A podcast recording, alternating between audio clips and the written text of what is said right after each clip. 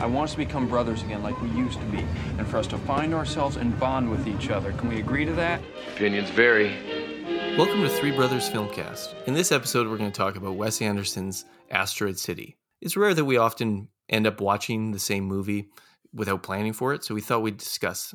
So, I, I have to say, guys, um, coming out of Asteroid City, I was probably the most disappointed or maybe just unmoved that I've been after a Wes Anderson movie for quite some time. And I don't know if you felt similarly or if it hit the right notes for you. No, I would say the same thing. I was a bit surprised because so I, have I've generally been a big Wes Anderson fan. Like I've I've liked almost all of his films. I, I thought even uh, you know I think I had uh, a Grand Budapest Hotel was my top film of 2014. Mm-hmm. Like I thought it was like kind of a culmination in a lot of ways. I, I liked Isle of Dogs a lot.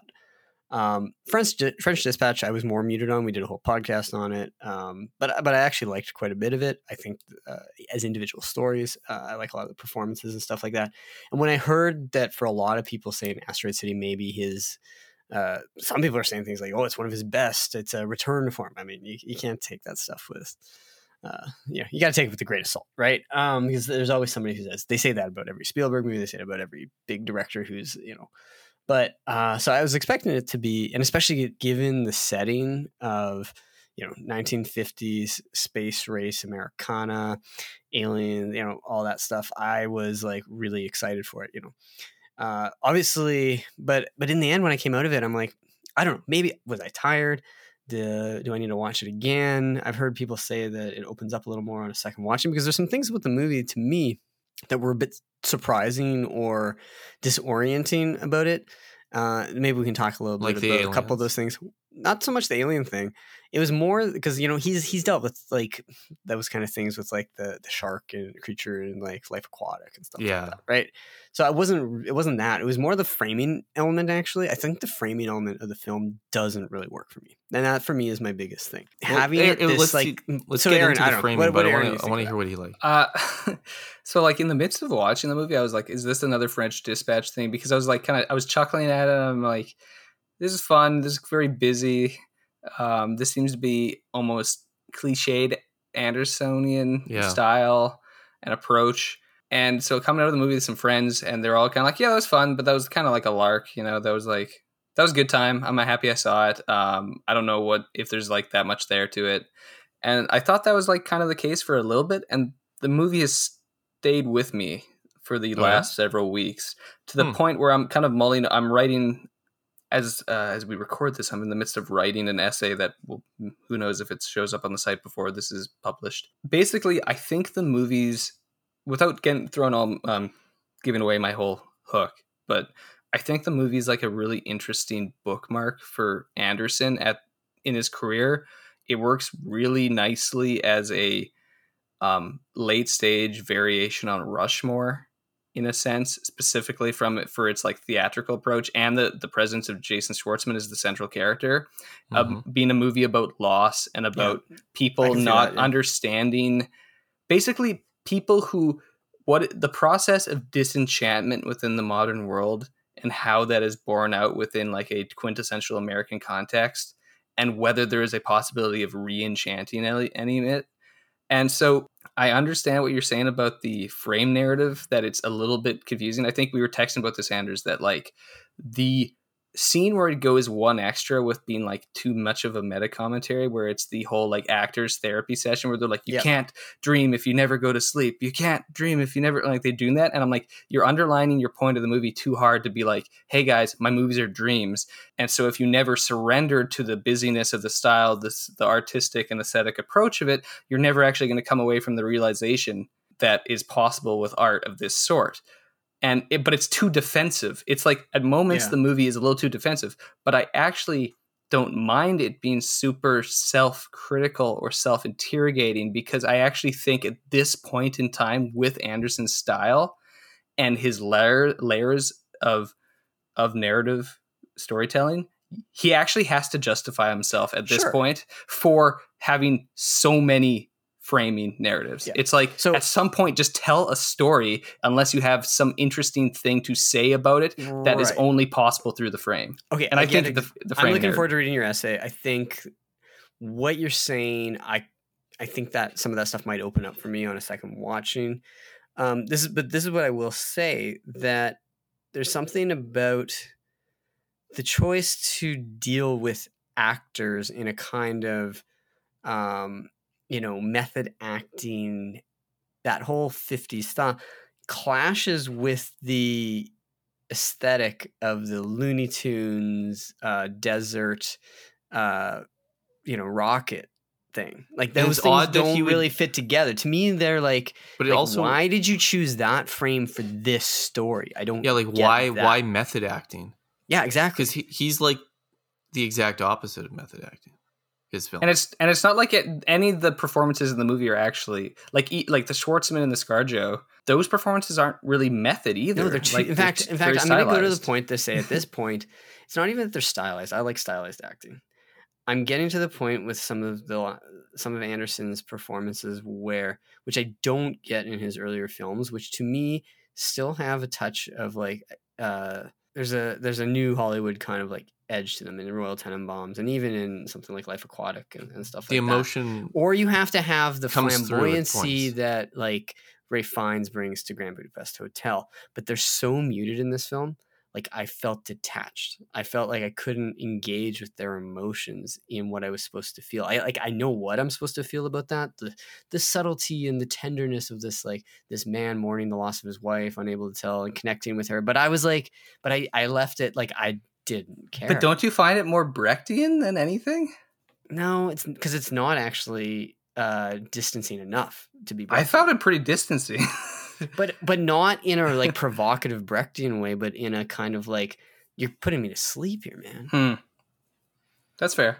And it shouldn't be that way because I actually think the set design and all that other stuff is really cool. The tone's very flat in this film. yeah, it's super. yeah, fun. well, everyone's doing a Bill Murray flat, even and though funny he's enough, not Bill Murray movie. couldn't be in it because of COVID.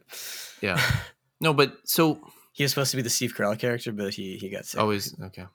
But like, so there's so many layers of mediation, right? Like, so if, if art is about representation, he play Anderson increasingly places more and more like acts of representation between like what you see and like what like what he's trying to say or what the meaning is. And I, sometimes i'm just wondering like what's the point here? Because you can do that so someone else who loves the art for the art's sake is someone like tarantino and i think you can use i think this is definitely a style that filmmakers can take but in a few of his particularly in the, the last two andersons I don't know if it's getting in the way of like what he's actually trying to. If there's like what whatever the meaning of this movie is, you're like, is this actually the best way to tell this story, or are you just getting so hung up on having like a bunch of clever little um clever like bookends and you know framing devices for it? And I also find that it's maybe getting, for at least for me, it's getting in the way of having moments of emotional connection with the Mhm. characters, and that Anderson's films are always they're muted emotionally but there'll always be a scene or two of, of like poignancy or deep emotional connection that somehow like bring everything together and like rushmore will have a scene like that like i'm thinking of like you know like the royal tenenbaums when um luke wilson's character is like you know committing suicide like and a lot of it sometimes is about or even actually just the little choice moments like when Ben Stiller's like, you know, having a really hard year, Dad. Yeah. you know, like stuff like that, or like even well there will be the the muted end ones of yeah like uh, Budapest Hotel like has like a there's a you're kind of stunned at the end when it kind of like goes where it ends up going because Yeah. it could have fallen into a much more But I- man mannered you know but sometimes the power and sometimes this was always an early criticism of Wes Anderson. People would say that well, his choice of song carried too much of the emotional, uh, did too much of the the work to generate emotion. You know, if you go back to Rushmore, Royal Tenenbaums, like there's certain scenes where you're like, is this a great scene or is it just he found a great song and that that's like what caused the feeling there. And you know, I don't want to relitigate because I really love those films. But I, in this one, there's not even like any songs. I was like, oh, that's like a great needle drop. that, like- Oh, I, I, don't disagree know. with that hugely. what would- what the was yours? you do? All I love the Burl Ives music. I love the um the use of um "Don't Forsake Me, Oh My Darling," or, or uh, yeah, like the the the High Noon song like in there, and I I actually western but stuff I actually yeah, really just like don't know if it Western music. for me. I, See, I, really like that kind of music. Yeah, I just I don't know if it. So like, here's work? the thing that I'll. This is has nothing to do with my essay, but it's. Um, I think it's extremely obvious with this movie, and I don't know if you guys have really read this, but so when Anderson first came onto the scene, specifically with Royal Tenenbaums, the Royal Tenenbaums, the most obvious connection, which seems to be never brought up anymore in discussing them, is J.D. Salinger. Yeah. Yeah. Right. It's the story of the the family of geniuses, and they're all messed up. Mhm. That's that's basically Franny and Zooey. That's um, I've always understood Seymour, that to be a key uh, um. Yeah, Raise High the Roof Beam Carpenters. Right. This this movie is very much Seymour an introduction, which is the other half of the uh, Raise High the Roof Beam Carpenters collection, Hmm. and it's it is a haven't that. story about it. It is essentially giving you uh, the life of this individual. Within the stories, the whole thing is that Seymour was the brilliant older brother who's going to be the greatest, and he kills himself. And it's like trying to understand his life and the mundane aspects of his life through the lens of the fact that you know he offs himself. And so it's like the the actual initial introduction of the character is already flavored by the metatextual understanding that the character is dead. And this movie is like doing that within its like frame device and its whole exploration of these characters. It is it is But which literally is the character? well, in this, characters? it's it's Jason Schwartzman is like the central character in it. Like he's he's the emotional linchpin because he's the linchpin within the different phrase, both parts of the narrative. Right. Yeah, and he's So he's the mourning father, but he's also the actor who does not understand the play or does not. He's trying to unlock something in both versions, right? And so you get these weird. So the the scene in the movie that made me immediately think of Salinger is the early scene when he goes in and auditions for Edward Norton's playwright. Yeah. And he makes the comment of being like, "Why does he burn his hand?" And you're like, in your brain, you're like, you know, if you watch movies well enough, you're like, oh, at some scene later, he's going to burn his hand. And it's like, I don't understand why he does that. And then he like gives this little like flourish. It's like, well, maybe it's this. He's like, but I still don't really get it. And then later he does it, and it's this like inexplicable thing. And so we're already we're actually unable to process the event without already understanding the the commentary of the event in the context of its initial occurrence, which is the thing that Salinger does, which is a very strange literary way of understanding human like cognition and memory and like just it's it's a very strange but very 1950s like American literary device. And so that I don't know, maybe just because of this and because I like the Salinger book so much, I found this very intuitive in its layers. And and I found the emotional moments actually were, worked far better than they did in say French Dispatch or Isle of Dogs. And I've, I've had a little bit closer of like a Moonrise Kingdom experience with this where I I'm like I'm already predicting that the next time I'll have a better Hmm. experience with it. Not to Mhm. say that movies deserve a second viewing. I think that's bullshit, frankly. Um, if your movie doesn't work first time and it's in a big theater, you screwed up because people you shouldn't expect people to pay twice to see your movie to like it. But I didn't. I guess I I came out of the film not having like I really like Moonrise Kingdom. Um, it'd probably be in his my it'd be in his top five for me. I don't know where in that top five. Um, because for me that movie really taps into true feelings about adolescence, and in Asteroid City, where I'm left with is like I'm not sure what's like true about this movie. Which character like there for me there was there was no moment in the movie and there was a couple scenes where i thought it was trying to be the scene that was trying to convey that. For instance like when um jason Schwartz, jason schwartzman's character the actor version talks to uh who plays his wife Margot Robbie. yeah margot robbie and um like i thought felt like that that that scene was sup- supposed to supply a lot of like emotional weight to the film and clearly bring some things scene. It's together the only scene she shows up in. So. but like I'm partly like I didn't you know if I go back to Rushmore like you know um Max Fisher again who can be hard to read but like you really he's also tapping into a certain aspects of like adolescence and teenagehood which which connect with me um you know uh or just like sometimes like the frustration some of his other characters feel some of the older bill murray type characters will feel in some of his films or things like that but like in this one i just there was no one who like seemed true to me and like schwartzman didn't really on either of those incarnations like I'd like like I I I sort of enjoyed the movie, but for me it it really actually felt like Life Aquatic, which I haven't revisited in a long time. But Hmm. Like after I watched Life Aquatic, I was very hyped to go see it, and afterwards I sort of felt like, hmm, that has all the pieces of kind of like what I thought I'd get in a Wes Anderson movie, but it didn't really come together for me. And there was a scene that was supposed to be like some of the emotional stuff between the father and son, like. And again, I was like, eh, like it just like didn't connect with me. And like this one, I'm having that similar feeling. I mean, that's fair. Yeah. I I'm not saying I don't like love this. I, I didn't was I didn't wasn't coming out of this being like this is one of his best.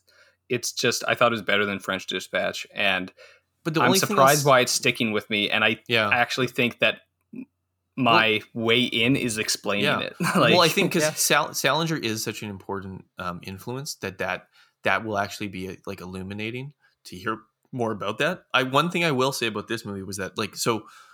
I think also the French Dispatch, which is also extremely like overly complicated in how it tells its story, but I understood what the frame device was. Whereas at times Yeah. within this, I didn't quite understand like what is what and like what are the layers, like what what's the frames within the frames. Sometimes I was getting confused about what the framing was because the whole thing's within this kind of like TV Yeah.